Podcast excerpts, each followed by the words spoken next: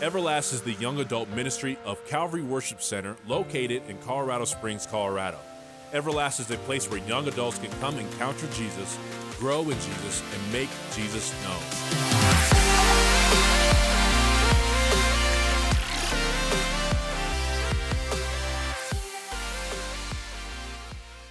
All right, what's going on, everybody? You guys doing good? I always love asking that question because I either get like no response or I get like one person's like, yeah. so, man, I tell you what, um, I'm not sure. Oh, there's Kev. Like two of those songs, I don't even know if you guys would remember when two of those songs came out. But as I was standing over there just worshiping, I was like, oh, I'm getting such a blast from the past right now. Back to like early church days, like 1999, 2000, 2001. I was like, oh my gosh. Like I remember being a mid school student, the last song that we just sang, and like just eyes like bawling, tears flowing. Like those songs used to wreck me. And as soon as Kev busted into it, I was like, and I'm about to be wrecked again. Here we go. well, last week we began this brand new series seven, and in this series we are spending time looking over the seven I am statements of Jesus. And uh, these are statements that Jesus uses to tell us who he is in his own words. And as we launched into this series, uh, we actually gave you guys a journal that you could use while we're going through the series to dive deeper into these seven I am statements. That way, when, hear me out, when, because it will happen, when the time comes that someone comes up to you and says, Hey, can you tell me about Jesus? Because we spent time in this series, listen to Jesus in his own words tell us who he is, and you spent time in the journal that you didn't lose, because remember, if you lose it, then we're not friends anymore. You can then tell that person exactly who Jesus is and introduce them to Jesus. So, again, I hope you guys uh, got the journal. I hope you guys have been enjoying the journal. I hope that you're growing from the journal. If you didn't show up last week, you didn't get a journal, or we're no longer friends, you can grab one from Tina um, before you leave here tonight. But one of my all time favorite games to play as a kid growing up was hide and go seek. I absolutely loved playing hide and go seek, and my favorite way to actually play that game was hide and go seek in the dark.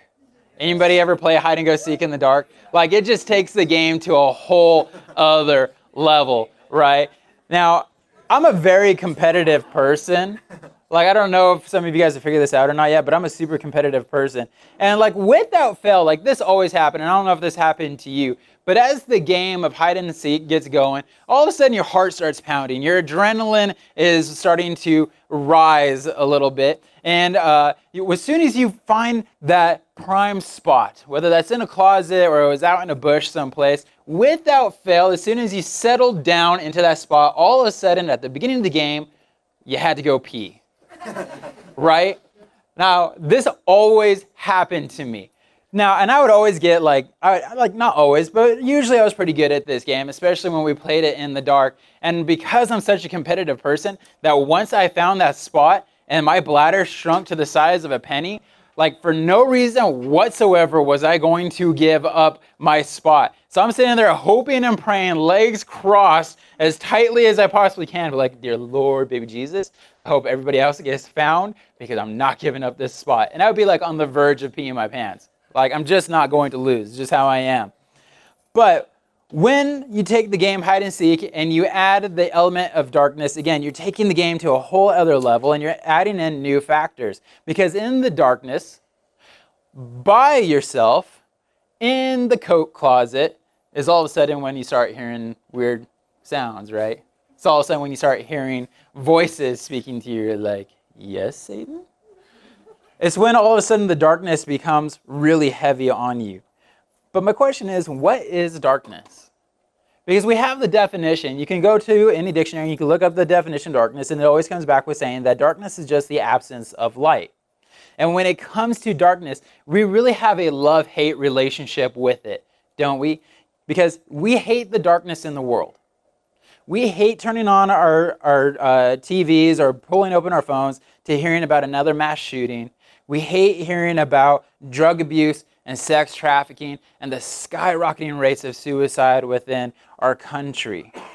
But we also love the dark, right? Because of what we can conceal in the cover of darkness. You see, we love what we can, uh, what we can be hidden behind closed doors while visiting certain websites. Uh, we love the reliance that we can have on certain substances that no one else is aware of that we're taking. Uh, I mean, for crying out loud, there's a reason why we call things in this country nightclubs. It's because it's at night in the darkness that we can conceal our deepest, darkest secrets. But if we're honest, those things that we hide away in the dark as time goes on become really heavy on us after a while, don't they? The thing that we once enjoyed in secret, we realize we became captives by those things, and we just hope that no one will ever find out about our dirty little secret. But while the game hide and seek in the dark is fun, living in darkness of this world is not nearly as fun. And we look around us, and it seems like every day the world is feeling a little bit more broken, it's feeling a little bit more hopeless, and it feels just a little bit darker. And while turning on a light during a game of hide and go seek in the dark is cheating, turning on a light in a dark and broken world is the remedy needed for the hopelessness and the heaviness that we all feel in this world. So, in the I am statement that we're going to look at tonight, Jesus has that remedy that we are all desperately in need of for the hopelessness in our world today and for the lifting of the heaviness of the sins that we find ourselves in from time to time. So, if you have your Bibles with you, you can open up to John chapter 8 and find verse 12. John 8, verse 12. And if you don't have a Bible with you, don't worry about it. We'll have this verse up on the screen. But before we dive into John chapter 8, verse 12, we're going to go ahead and pray. So, Father God, we exalt you, Jesus, we love you, and Holy Spirit, we welcome you into this place tonight. God, we pray that you would teach us, and as the song we just sang said, God, we pray that you would transform us tonight. And so, Father, we dedicate this whole evening to you, and we lift this up in Jesus' name. Amen. All right, John chapter 8, verse 12, and this is what it says. It says, Jesus spoke to the people once more and said, I am the light of the world. If you follow me, you won't have to walk in darkness because you will have the light that leads to life. Now, last week we talked about that these I am statements make really horrible, awkward uh, interview question answers, right? And last week we kicked off this series with looking at Jesus saying that I am the bread of life. And when you hear that, as we were going through it, it's already an awkward statement that Jesus makes. You have to really dive into the context of what's going on to understand okay, why is Jesus saying, I am the bread of life? But if you notice what's going on in John chapter 8, this statement of I am the light of the world really comes out in left field. Because unlike the I am the bread of life statement, where the people around Jesus are begging and asking Jesus, hey, give us this bread of heaven that comes from heaven that you're speaking of, Jesus just opens up in this section of text with just simply saying, I am the light of the world. But it's because of left field responses like this makes it so important why we have to read the Bible in context to understand what's really going on. So, in order to understand, we have to actually go back a chapter to John chapter 7, and we have to look at the first two verses that are there to understand. And this is what it says It says, After this, Jesus traveled around Galilee. He wanted to stay out of Judah, uh, Judea, where the Jewish leaders were plotting his death. But soon it was time for the Jewish festival of shelters. Now, that's super important, and here's the reason why. Because when Jesus says that I am the light of the world, he is saying this after a week long celebration called the Festival of Shelters. And depending on the translation of your Bible, it might say the Festival of Booths, the Festival of Tabernacles, as the Jewish people call it, Sukkot. Now, in Leviticus chapter 23, God establishes, get this, seven festivals that the Israelite people were to uh, uphold and celebrate. And the Festival of Shelters, this one that Jesus is walking in onto, is the final of these seven festivals. And the purpose behind this festival was so that the Israelites could remember where they came from. Remember, this is uh, this is, is a celebration signifying that God had delivered the Israelite people out of slavery from Egypt, and it's to help them remember the 40 years that they spent out in the wilderness living in tents. What the festival of shelters represents is that this world is not our home. That we are merely passing through this world until we reach our real home, which is eternity in heaven with God. Now, the Festival of Shelters was a nationwide block party with food, backyard camping, music, and much, much more. But another staple to this festival, a big staple to this festival, was light. It's been said that Jerusalem was so lit up at night that you could see the city from miles and miles away. And in the courtyard of the temple, there were these giant candelabras. And I actually got a picture for you to kind of put into perspective. These things are massive. So, in the courtyard of the temple, they would have these massive candelabras just in there for the seven day festival, just lit up, lighting up the darkness. The idea was that the Israelite people would never, ever, ever, throughout this entire festival, have to spend any time in the dark. And so you would have the city that would be completely covered in torches. You got these candelabras that are out in the courtyard. And during this festival, the Israelite people, they're praying, they're celebrating the past, and they're waiting in anticipation for God's promised Messiah to arrive. And every year, as this festival would go on, it would come to the point that the seven day festival would end, and the torches would be burnt out, and the candelabras would go out. And with the light being extinguished, so would be the hope of the Israelite people until one day. Until one day at the end of this festival, where John chapter 8, verse 12 opens up, Jesus, the Messiah, would be standing next to one of these giant candelabras where all the hope was just extinguished out, and he would sit there and say to the crowd around him, I am the light of the world. That's powerful. With that I am statement, Jesus is pronouncing to all who hear this that life has come into a dying world. Jesus is proclaiming that he has come to bring light into the darkness, bringing us a vision of a world that is broken, but that was never meant for us, that it wasn't the way that God intended for things to be. Jesus came and brought vision of heaven on earth, and Jesus is proclaiming that he came to bring joy. In a simple statement, to break this down, what Jesus is saying is, I came to light up the dark, which is the gospel, right? It's the, that's the good news in a nutshell, that it's going from dark to light. And that's how the gospel has been, like the entirety of the Bible has been broken down in a simple statement. If you really want to know what the Bible is about, it's about uh, light coming into the darkness. In a simple statement, that's what it's all about. And Jesus is saying, I am the light of the world. And when he says that, it isn't just a deity pro- uh, proclamation, but it actually provides us three action steps of our own. You see, because when Jesus says that I am the world, he's not, the, the good news doesn't just stop with him making that statement. It's not what Jesus just saying, look, I'm coming to light up the darkness, but it continues when Jesus is calling us out of that darkness as well which, if we think back on Genesis 1, verses 2 to 3, this has always been God's objective to call us out of darkness. Look at the way that Genesis says it. It says, The earth was formless and empty, and darkness covered the deep waters. And the Spirit of God was hovering over the surface of the waters. Then God said, Let there be light, and there was light. Out of darkness, out of nothing, God brought light into this world. And Paul tells us in Colossians 1, verses 12 and 13, that this is the same thing that Jesus calls us from. He calls us out of the darkness, and this is how Paul says it. He says, always thanking the Father, he has enabled you to share in the inheritance that belongs to his people who live in the light. For he has rescued us from the kingdom of darkness and transferred us into the kingdom of his dear son. Now, I don't travel nearly as much as I used to, but I used when I did travel, I used to always love flying at night.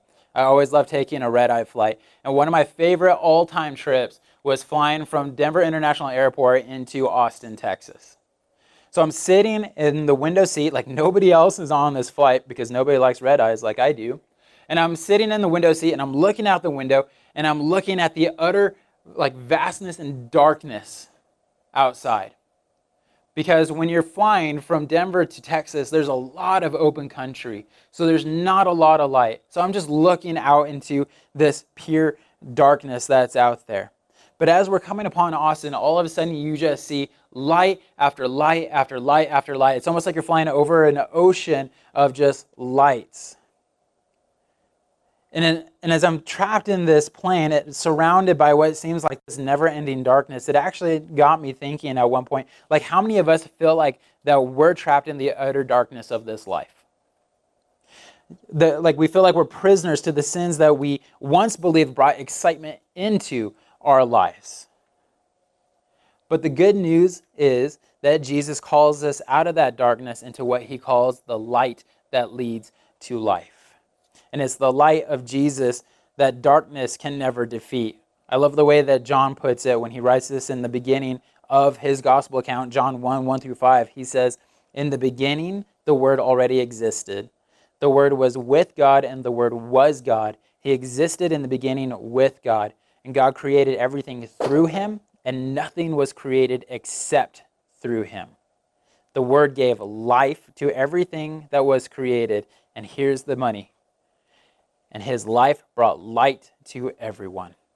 The light shines in the darkness, and the darkness can never extinguish it. That's good news.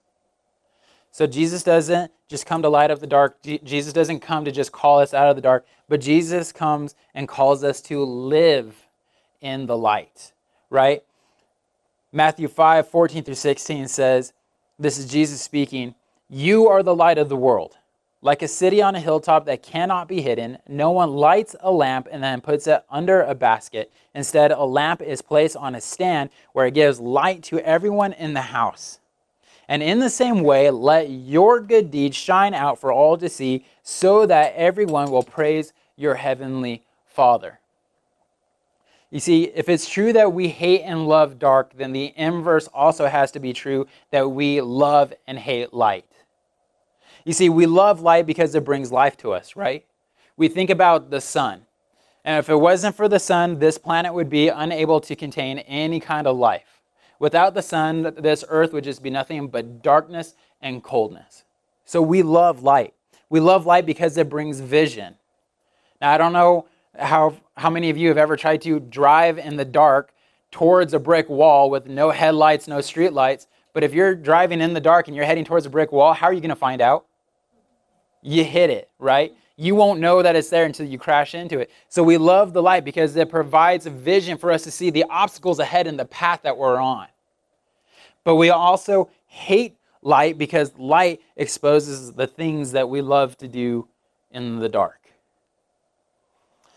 And for a lot of us, even when we have entered into a relationship with Jesus, we still find ourselves running back to the things that we used to do in the dark. Uh, like all, and all of a sudden we treat this light that has come into our life as something that we can just turn off and on as we well please.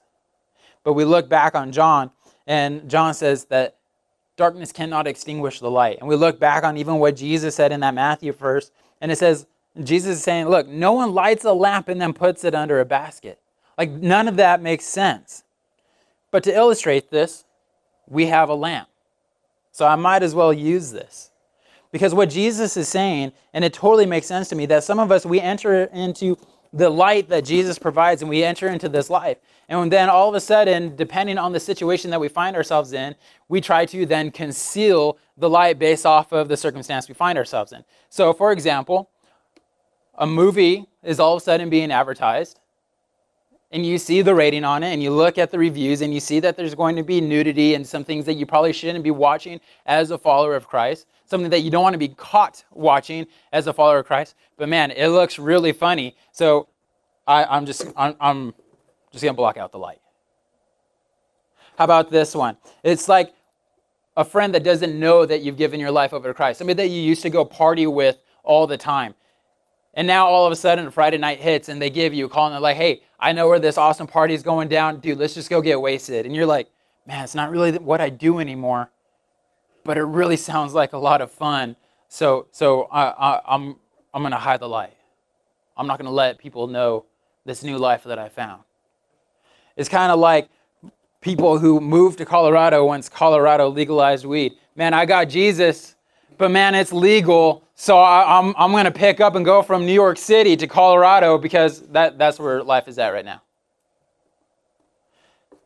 It's kind of like the dating game. Man, that guy or that girl, man, she, he or she is super hot and I know that they're not a believer, and I know that they're probably going to push the limits of how far this relationship should really go and what it is that we do. But I don't know. Maybe it's the relationship, the, the relationship that I'm in with this person that can actually get them to know Jesus. So, man, I, I'm going to hide the light because that person's hot. Like, this is what we do. And notice that during this whole time, the light's not getting turned off, right? We don't have that power. Darkness cannot extinguish the light. We're just concealing how much it can actually illuminate. What we're basically doing is, Jesus, man, I'm so glad that you're in my life, but this opportunity is coming up, and it's kind of like the old stuff that I used to do, and I know how fun it can be for a moment. So, Jesus, don't watch while I do this. And Jesus is saying, that's dumb. You don't light a lamp to conceal, you light a lamp so that the light can turn off the dark. Living in the light is knowing that Jesus is better than anything you loved to do in the dark. Let me say that again. Living in the light is knowing that Jesus is better than anything you love to do in the dark. It's better than the greatest high. It's better than any porn on the internet. It's better than any one night stand or current hookup. It's better than any wild drunken night. Living in the light is knowing that Jesus is better than anything you love to do in the dark. So Jesus didn't come just to bring light into the world. He didn't come just to call us to live in the light, uh, but he also called us the light of the world. He says that he said in Matthew 5 14 to 16, he says, You are the light of the world. So when we are plugged into Jesus, our light should become a light, our life should become a light to the world. It's so attractive that it draws people in like a moth to the porch light. So here's my question for you tonight Are you attractive? Now, I'm not asking if you're attractive physically because you're all beautiful and handsome. Okay, let's just get that uh, off the chest right there. I'm asking, are you attractive spiritually? Are you, uh, are, are people recognizing that there is something different about you in the way that you go about living your life? You know, this past Sunday, Kev, Tina, uh, Melissa, Pastor Shay, and his wife and I, we got to go out to dinner and uh, we went to celebrate Pastor Shay, his wife's birthday. And you guys, we we're just a group of friends going out and celebrating a friend's birthday. And we met this guy there, our, our waiter, his name was Antonio. And Antonio noticed that there was something different about our group. He just like he just noticed that man we're kind we're patient we're joy filled and, and all the other fruits of the spirit that you find in the book of galatians and it was because we were so different to him that it actually led to him asking like man, who are you guys? What do you do? And we got to tell them, look, hey, we, we work at Calvary Worship Center. And it just so happened that Antonio and his roommate were looking for a church to plug into, and it led to the opportunity for us to be able to hand him an Everlast card and say, dude, I'm the pastor of a young adult ministry. Tina is an associate. Kev, who's sitting right here, that's been like, became your best friend and you didn't even know it. Like, he leads worship there dude, come check out what it is that we have going on. And here's the thing, you guys, again, we were we were just friends doing what friends do, out celebrating another friend's birthday.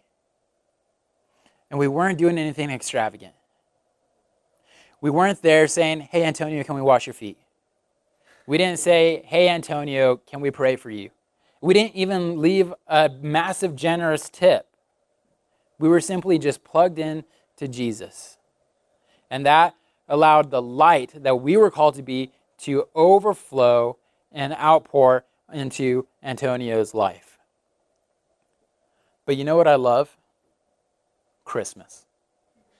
Now, I know that's a way left turn, but it's true. I love Christmas. The Christmas season is known as the season of lights, right? And one of my all-time favorite decorations are luminarias. And if you don't know what a luminaria is, it's a Mexican tradition of a brown paper bag filled with sand and a candle inside of it. It looks like this. That's it. Nothing magnificent. And one of these fire hazards on its own, it lights up the night sky around it. And by so doing, it actually fulfills its purpose. But the true point behind this decoration is to surround it with a multitude of other luminarias and create a breathtaking display of illumination. It looks like this. All of a sudden, that insignificant brown paper bag is doing something a lot more with a multitude of people around it, a multitude of additional light around it, than what it was ever doing on its own. And here's the purpose, the point of this whole thing, of this decoration. In the Mexican tradition, it's actually creating a pathway to invite Jesus into your home and into your life during the holiday season. And the crazy part about this is, this is what Jesus calls us to. Yes, he calls us to be a light, and yes, on our own, we can fulfill the purpose that God has called us to. But he always said that you were never meant to do life alone. You surround yourself with other lights, like plugging into a small group. Yes, that's a shameless plug because small groups are getting started again.